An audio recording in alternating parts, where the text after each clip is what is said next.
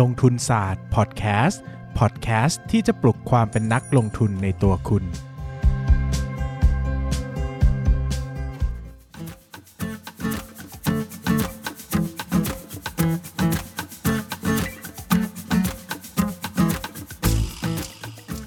สวัสดีครับ ยินดีต้อนรับเข้าสู่รายการลงทุนศาสตร์พอดแคสต์รายการที่จะชวนทุกคนมาพัฒนาความรู้ด้านการเงินและการลงทุนไปด้วยกัน เป็นอะไรเนี่ย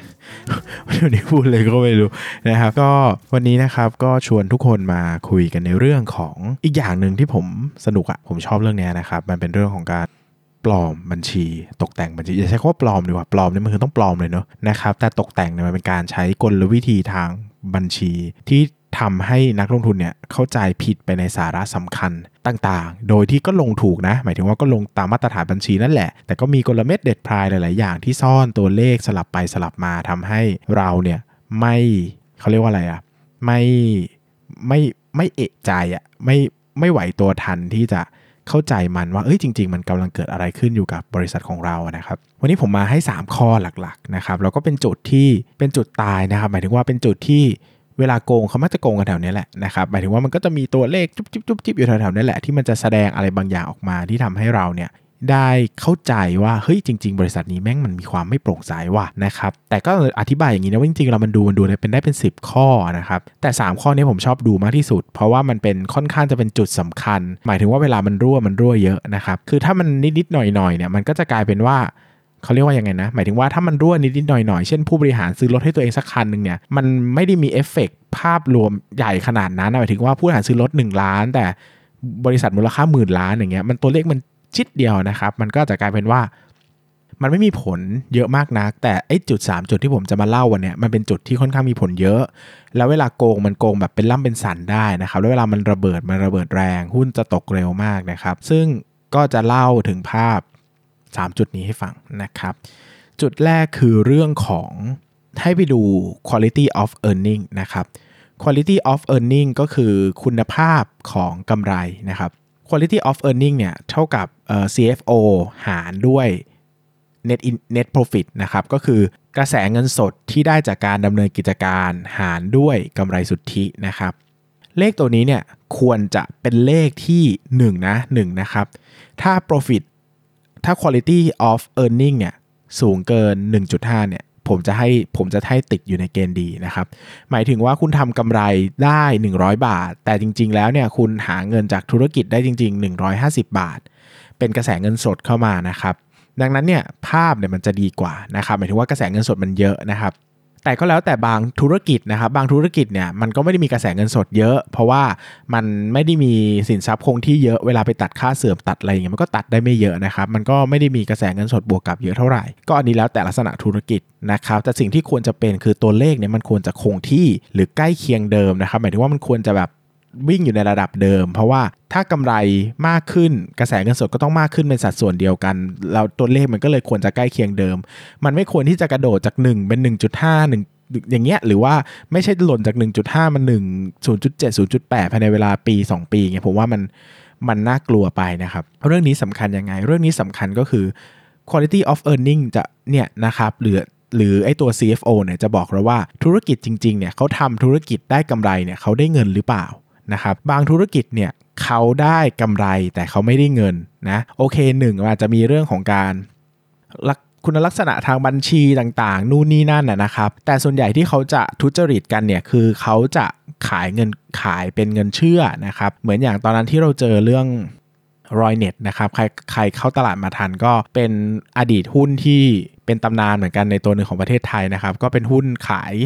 บัตรโทรศัพท์บ้าน บัตร อินเทอร์เน็ตบ้านนะครับ ใครเคยเล่นติดติดติดติดติดติดตอนที่ประมาณสัก 10 ปีที่แล้วนะครับ จะต่อเน็ตเนี่ยก็ต้องไปซื้อบัตรเติมอินเทอร์เน็ตเนี่ยมาเติมนะครับแล้วก็รอติดติดติดติดติดติดติดนะครับเราก็จะได้เล่นอินเทอร์เน็ตสักกี่ชั่วโมงก็ว่าไปตามความเน็ตความจุที่ซื้อมานะครับ ตัวรอยเน็ตเนี่ยเขา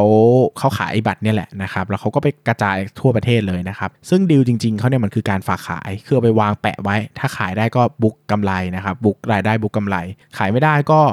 ก็เหมือนไม่ได้ก็เหมือนคลังสินค้าไปฝากเขาขายนะครับ แต่รอยเน็ตเนี่ยเขาไปลงว่าเป็นการขาย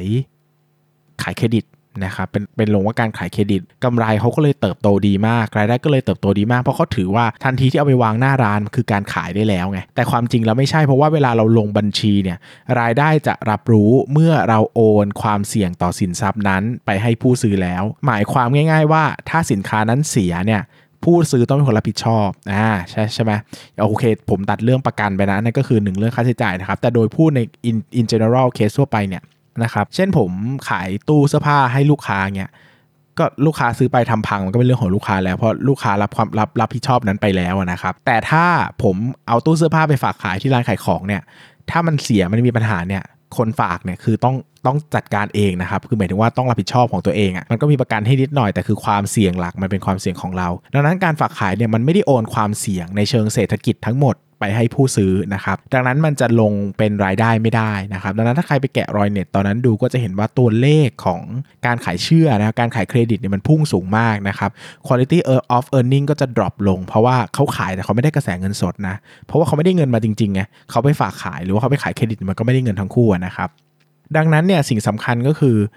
การขายเป็นเงินสดอะหรือการขายเป็นลูกค้าที่เขาไม่ได้ติดค้างชำระคือมันได้เงินมาแล้วนะครับแต่การขายเป็นเครดิต นั่นแปลว่ามีโอกาสที่ลูกหนี้จะผิดนัดชำระหนี้ถูกต้องไหมครับ เราขายเราขายสินค้าไปเป็นเครดิตเขาอาจจะไม่จ่ายเงินเราก็ได้ ดังนั้นการไม่จ่ายเงินเราเนี่ยแปลว่าวันนี้มันเป็นรายได้มันเป็นกำไรนะครับแต่อีกไม่กี่วันข้างหน้าเนี่ยอีกไม่กี่เดือนข้างหน้าเนี่ยมันจะกลายเป็นหนี้สงสัยจะศูนย์ซึ่งมันก็ต้องตั้งสำรองหนี้แล้วมันก็จะกลายเป็นค่าใช้จ่ายมโหฬารที่มากัดกินกำไรเราได้อย่างรวดเร็ว ซึ่ง เวลาที่เขาจะปลอมบัญชีกันหรือถ้าจะแต่งบัญชีกันเนี่ยเขาก็ต้องทำอย่างนี้แหละครับ ก็คือสร้างรายได้สร้างกำไรมาก่อน ให้หุ้นมันวิ่งดีๆ หรือให้มันเกิดเกิดประเด็นอะไรที่มันธุรกิจมันดีขึ้นมากๆนะครับเขาจะได้หาผลประโยชน์จากช่วงเวลานั้นได้ แล้วก็ซุกระเบิดไว้ใต้พรมนะครับวันหนึ่งเขาพอใจแล้วเช่นเขาขายหุ้นจนสะใจแล้วนะครับเขาก็เปิดพรมออกแล้วก็ปล่อยให้มันระเบิดนะครับก็เหมือนกันก็วันหนึ่งนี่มันก็จะพอกพูนจนระเบิดออกมานะครับดังนั้นหนึ่งเนี่ยคือผมอยากให้ดูว่าขาย อัตราการขายเงินสดขายเครดิตเนี่ยเป็นยังไงบ้าง หรือว่า quality of earning เนี่ยคงที่ไหม ถ้าไม่คงที่เนี่ยมีเหตุผลที่สมเหตุสมผลพอหรือเปล่าก็ต้องไปดูกันนะครับข้อที่2นะครับก็ต่อเนื่องจากข้อแรกเลยก็คือเรื่องของหนี้สงสัยจะสูญนะครับอันนี้คือต้องไปดูที่คุณภาพลูกหนี้เลยนะครับคุณภาพลูกหนี้เนี่ยจะอยู่ในงบการเงินที่ชื่อว่าหมายเหตุประกอบงบการเงินนะครับก็แนะนำว่าดูบริษัทอะไรก็ต้องเข้าไปดูนะก็จะมีรายการลูกหนี้ไว้ว่าลูกหนี้ 0ถึง3เดือนนะลูกหนี้3ถึง6เดือน ลูกหนี้6ถึง9เดือน ลูกหนี้9เดือนถึง 12 เดือน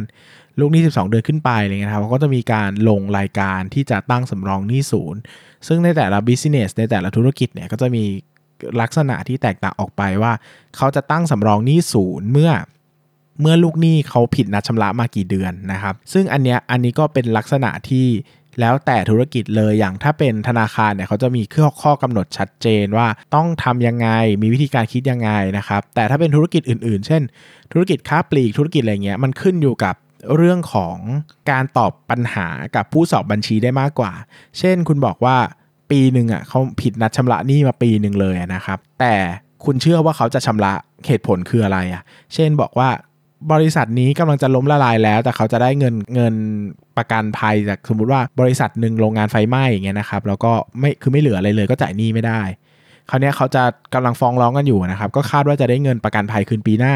ซึ่งเวลาเงินประกันภัยมาคืนปีหน้าเนี่ย เราเป็นเจ้าหนี้อะนะเวลามันจะล้มละลายเนี่ยเขาก็ต้องคืนเงินเจ้าหนี้ก่อน เราก็น่าจะได้แน่ๆนะครับ เราก็อาจจะไปบอกผู้สอบบัญชีว่าเราคิดแบบนี้ ดังนั้นอันนี้คือไม่ มันไม่ใช่หนี้สงสัยจะศูนย์นะ เพราะว่ามันไม่ศูนย์หรอก เดี๋ยวเขาชนะ แล้วเขาล้มละลายแล้วเราก็จะได้เงิน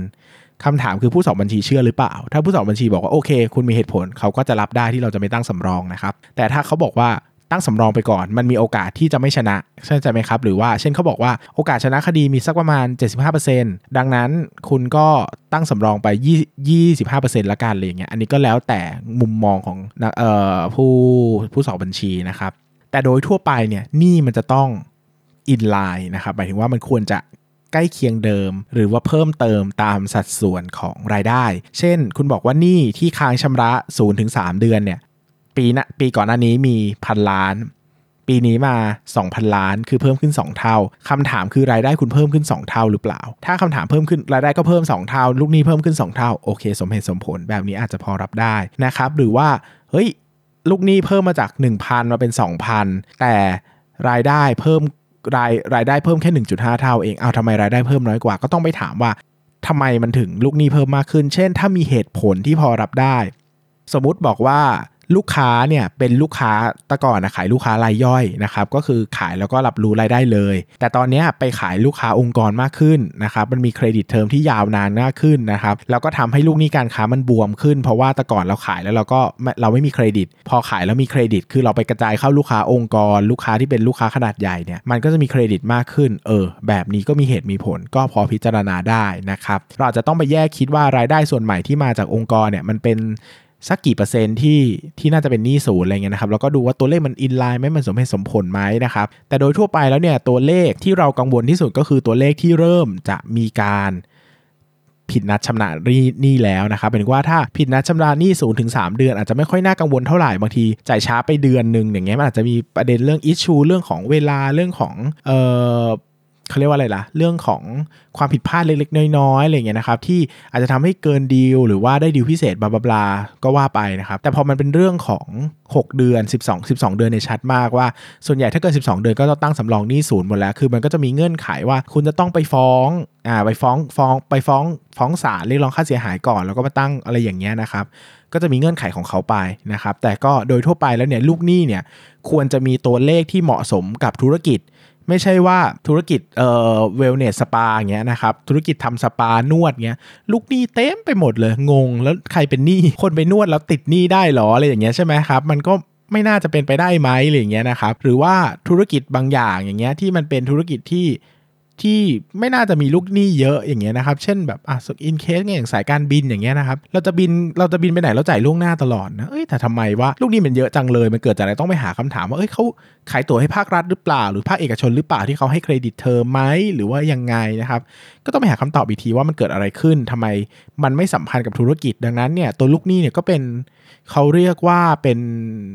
เขายังไงอะ เป็นศิลปะแบบหนึ่งอะ่ะมันต้องวิเคราะห์ทั้งอุตสาหกรรมด้วย วิเคราะห์ทั้งภาพธุรกิจด้วยวิเคราะห์เทรนด์เก่าด้วย มันจะไม่ได้มาแบบเอ้ย มันไม่ได้มาแบบ PE ว่าควรจะ 10 เท่าอะพี่แบบลูกหนี้มันก็บอกไม่ได้ว่าคนละกี่เท่าอย่างธุรกิจที่เป็น finance อย่างเงี้ยชัดมากว่า ลูกหนี้นี่สำคัญมาก เพราะคุณจ่ายคุณคุณปล่อยหนี้ไปใช่ไหมครับ แล้วก็ถ้าเก็บหนี้ไม่ได้เนี่ยมันคือศูนย์นะ ศูนย์เลยเงินทั้งก้อนปล่อยหนี้ไปได้ร้อยบาท เก็บดอกเบี้ยมาได้ 20 บาทก็จริงนะครับ แต่ตอนตั้งสำรองทั้งก้อนตั้งสำรองร้อยหนึ่งนะคือขาดทุน 80 บาททันทีนะครับ ดังนั้นเนี่ยยังไงมันก็ไม่คุ้มนะครับ ดังนั้นเนี่ยถ้า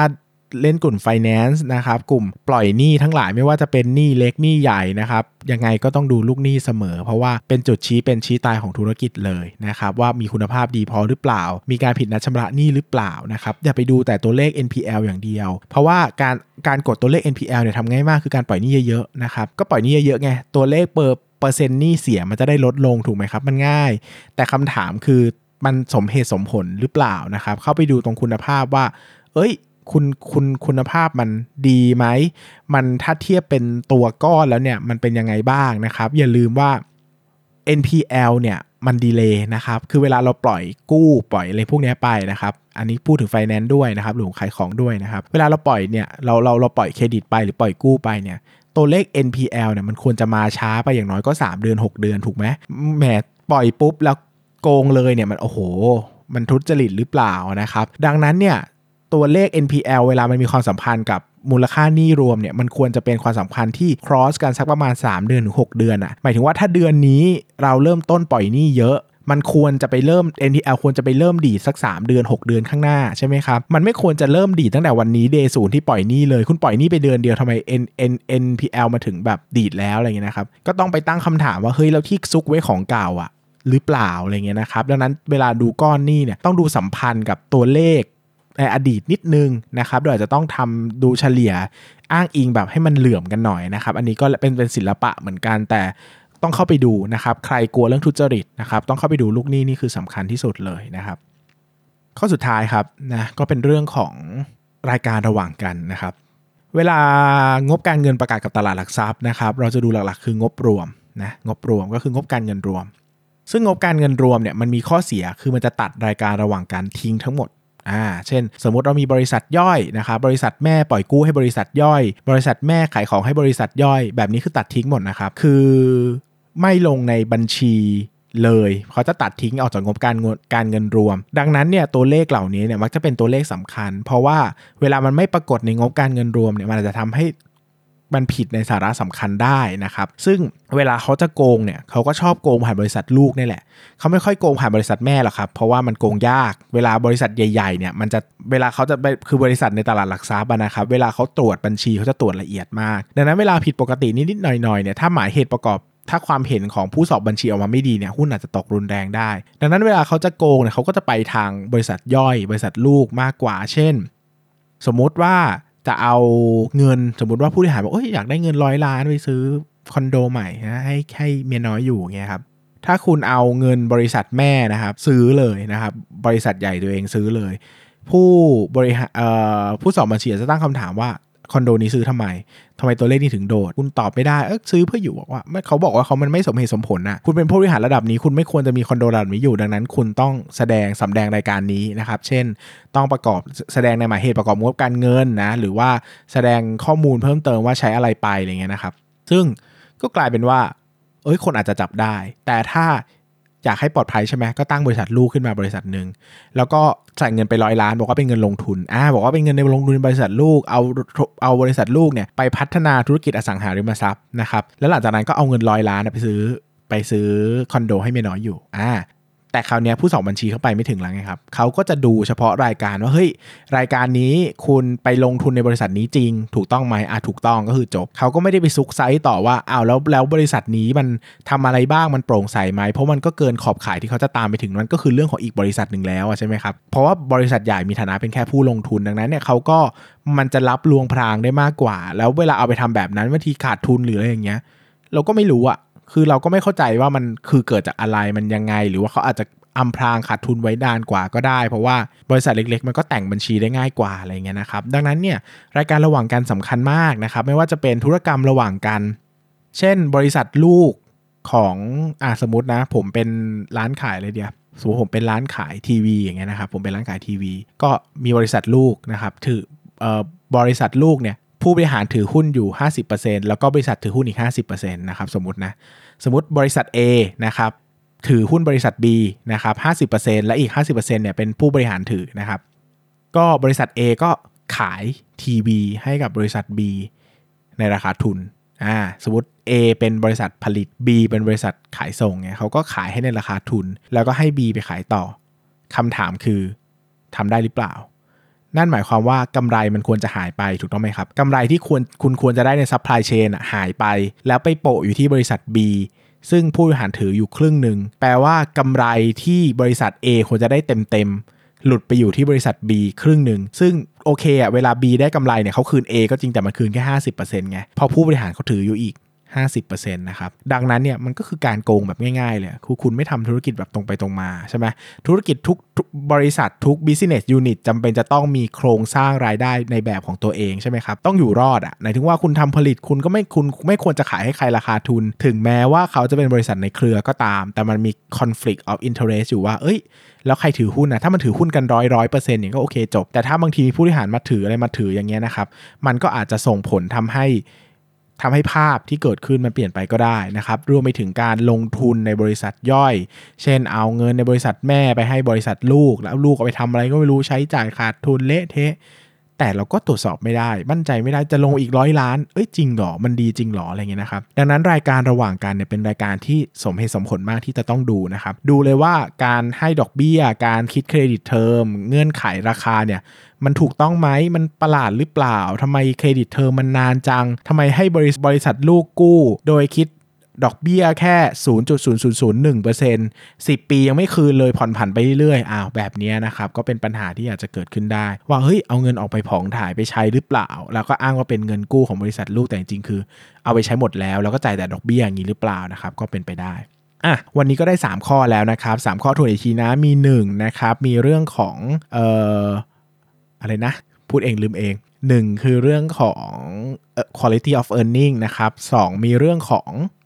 ลูกหนี้นะครับแล้ว3ก็มีเรื่องของรายการระหว่างกันนะครับ มาตอบคำถามนิดหนึ่งนะครับสำหรับวันนี้อื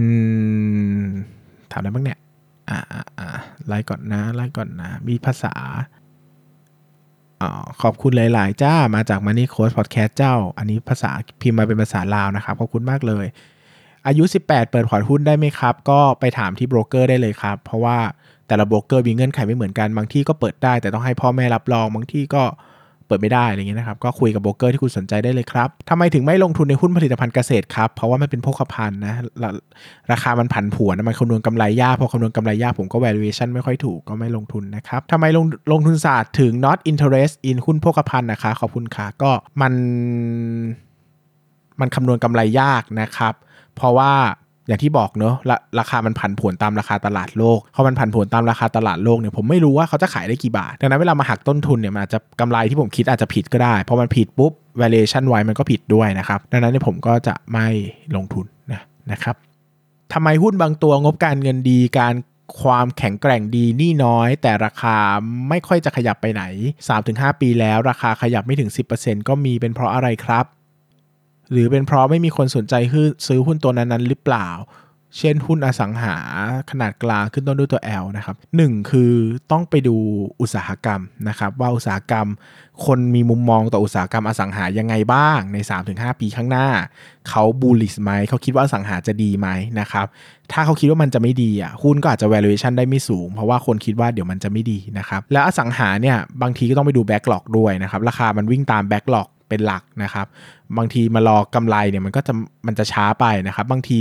กำไรปีนี้ดีนะครับ แต่แบ็กหลอก2 ปีข้างหน้าไม่มีคนก็ไม่ซื้อแล้ว อันนี้พูดถึงภาพรวมของธุรกิจนะครับ ดังนั้นต้องไปดูด้วย แต่ถ้าโดยภาพรวมแล้วความแข็งแกร่งดีงบการเงินดีนี่น้อย แต่ถ้ากำไรไม่มากำไรไม่โต ราคาหุ้นก็ไม่โตนะครับ เพราะว่ามันก็อยู่ตรงนี้แหละใช่ไหมคือ valuation มา มันก็เท่าเดิมอะ คือกำไรไม่คือกำไรมันเป็นตัวชี้ valuation ไงครับ ถ้ากำไรโตราคาหุ้นก็โต ถ้ากำไรไม่โตก็ valuation เท่านี้ ซึ่งถ้าราคาทุกวันนี้มันสม valuation แล้วราคามันก็จะเป็นต่อไปอย่างนี้เรื่อยๆนะครับก็ได้เป็นเงินปันผลไปทุกเล่มที่แนะนำเป็นภาษาไทยทั้งหมดใช่ไหมครับ ใช่ครับ แต่ภาษาอังกฤษได้จะดีกว่านะ พี่อธิบายเรื่องแตกพาลดราคาพาให้หน่อยครับ อืม ถ้ามีเวลาจะอธิบายเนอะแต่มันยากมันเป็นตัวเลขนะครับ มันพูดพอดแคสต์มันไม่ค่อยเหมาะ อาจจะต้องเหมาะกับการอ่านในบทความมากกว่า ฟังเพลินมากครับทำแบบนี้กับหุ้น USA พวก Big Tech บ้างได้ไหมคนไทยไม่ทำกันเลย อืม มันจะยากกว่านะครับเพราะว่าเพราะว่าพูดไปคนก็ไม่ค่อย มันไม่ค่อยมีคนลงทุนจริง ๆ ในต่างประเทศอะเพราะว่ามันใช้เงินเยอะนะครับพอผมรู้สึกว่าผมอยากจะพูดให้แมสแล้วก็ให้คนทั่วไปที่ฟังมีประโยชน์มากกว่า อาจจะเน้นจะหุ้นไทยเป็นหลักนะครับ แต่อาจจะมีมาแซมบ้าง แล้วแต่สถานการณ์เนาะอ่าโอเค อันนี้มาขอบคุณเฉยๆ โอเค นะครับ ก็วันนี้ก็ตอบไป 4-5คำถามแล้วนะครับ น่าจะครบถ้วนกระบวนความ ก็ขอบคุณทุกคนมากนะครับสำหรับวันนี้ก็ยินดีมากๆครับ ที่ได้พูดคุยกัน สวัสดีครับ